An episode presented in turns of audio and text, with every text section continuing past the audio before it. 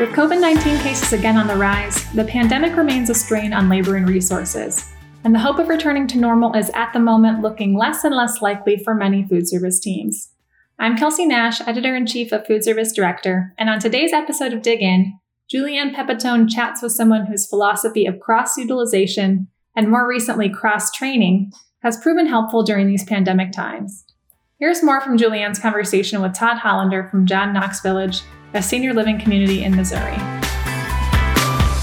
Todd, welcome.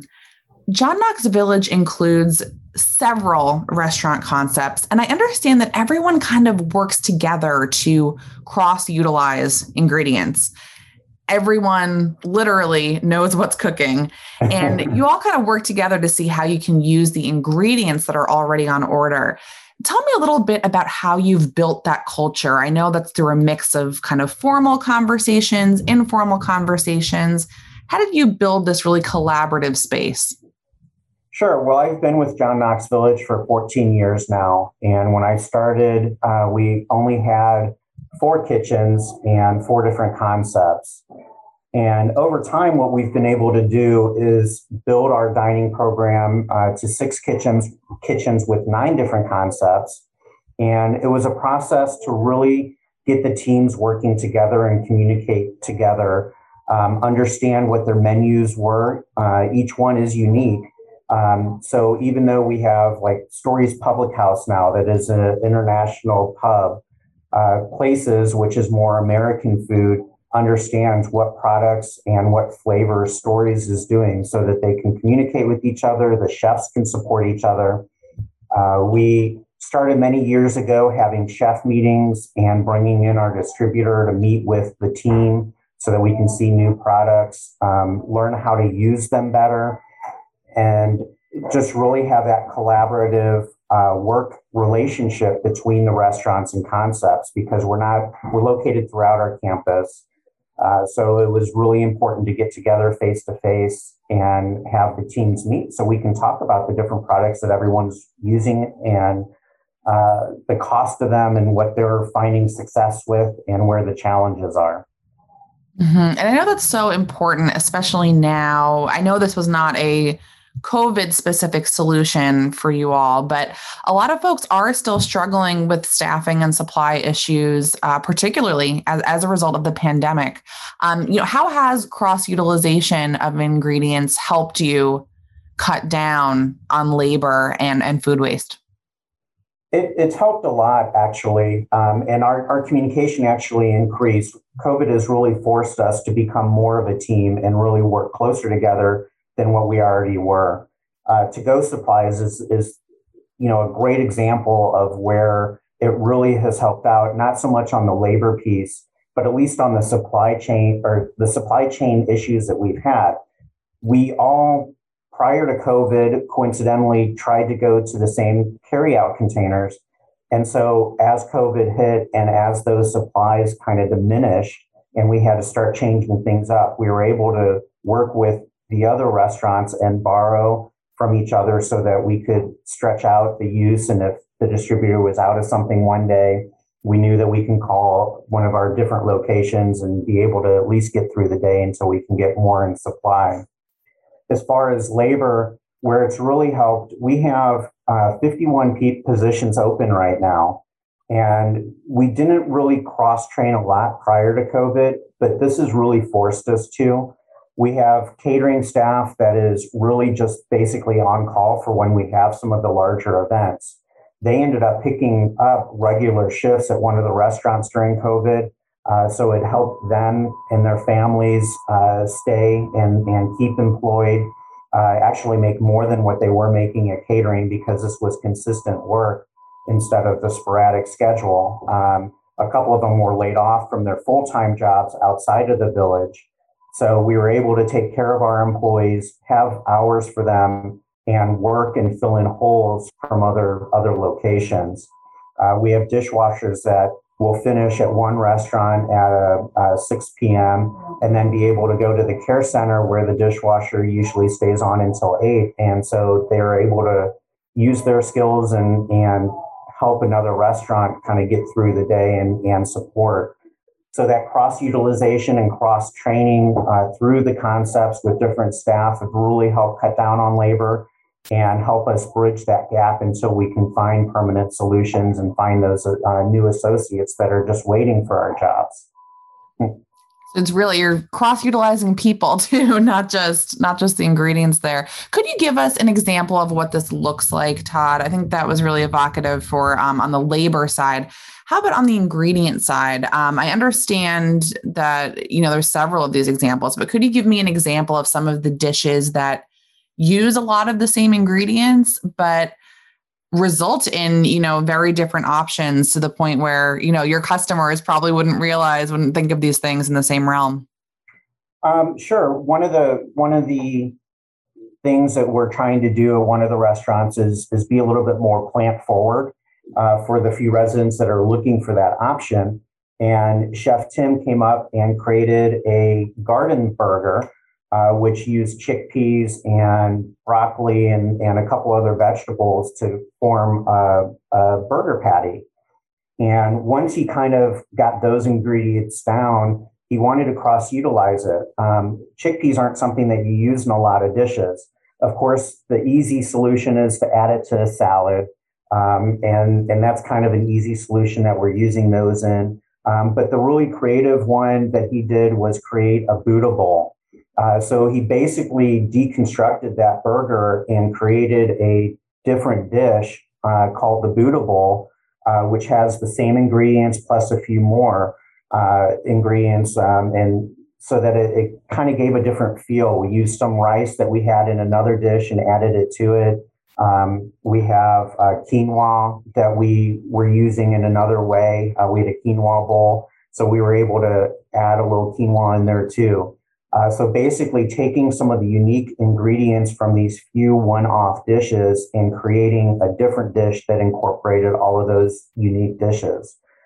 So it, it really is is being creative, thinking outside the box, and really kind of making a list of those odd ingredients that you only really have one idea, and then brainstorming with your team and doing some some searches and talking with different uh, networking uh, connections to really utilize those products differently to offer a, a additional option. And it's not any more labor to create those dishes. It's just a different process of cooking or preparing. So you're really essentially not adding any labor, but you're adding two or three more different menu items to your menu and just offering those enhancements and those additional choices to our clientele. Todd, you told me in a recent conversation that um, this is just such this is so imbued in the culture now that if someone is suggesting a dish that requires ordering a new ingredient they know they kind of have to come up with more than one way to use it. Tell me about that. Yeah i mean it's once you get your team used to doing that and as a manager or a director I'm I'm always asking those questions, and my team has come to learn that it's not questioning their their knowledge or their creativity; it's just questioning the process. And I really don't have to do that anymore because they'll answer my question right off the bat. Uh, for instance, when let me come up with a let me think of a good example. Uh, tilapia you know, something as simple as tilapia. Um, one of the restaurants wanted to bring uh, a fresh baked tilapia on the menu. Uh, and then immediately they came up with, uh, when we were talking about it and how they were going to prepare it, they're doing an almond encrusted tilapia. They immediately went right into the conversation of, and then we're going to use the almonds for this salad, and we're going to have almonds as an option as a topping for this pizza. And then along with that, the tilapia, we're going to cut it a little bit differently, take the same portion size and cut it differently and offer some tilapia tacos that we're going to use the spicy coleslaw that we're going to put on our pork uh, sandwich uh, to have kind of a North Carolina slaw pork sandwich. Um, so they already have those solutions in hand because I've asked those questions and instilled that, that culture of how are you using all of this? So now we have that spicy coleslaw that will be available as an additional side. It goes on a sandwich. We have the almonds that are being uh, an option for uh, pizza, uh, specialty pizza that we're, we're offering. Uh, it's used in the encrusting of the tilapia, which presents that differently. instead of just a plain fish. Um, and then we take that same tilapia portion and are able to slice it up and add it to a uh, tortilla that we have and, and have fish tacos available with that spicy slaw. So it, it's just right there with those few ingredients. We have three three different menu items that are cross utilizing those products. And I didn't have to ask the question. Um, the the chef and the manager of that restaurant already knew the answers and just presented it. It's like, great. What's the next one? What we, what else are you bringing on? Um, so it's really it, it, enhances their creativity. Um, it, it, just builds that teamwork. It allows the cooks to play in the kitchen. Uh, they master their recipes, and the, the simple line cook um, is able to be creative and add to it, which is so important. It keeps engagement and retention to our organization, and it just really continues to build upon itself. It is amazing how those parameters, you know, whether you're talking about food service or otherwise, having parameters around something can really breed that creativity. You know, I'm thinking of like haiku or those six word stories, you know, on, on the face of it, it might sound so limiting.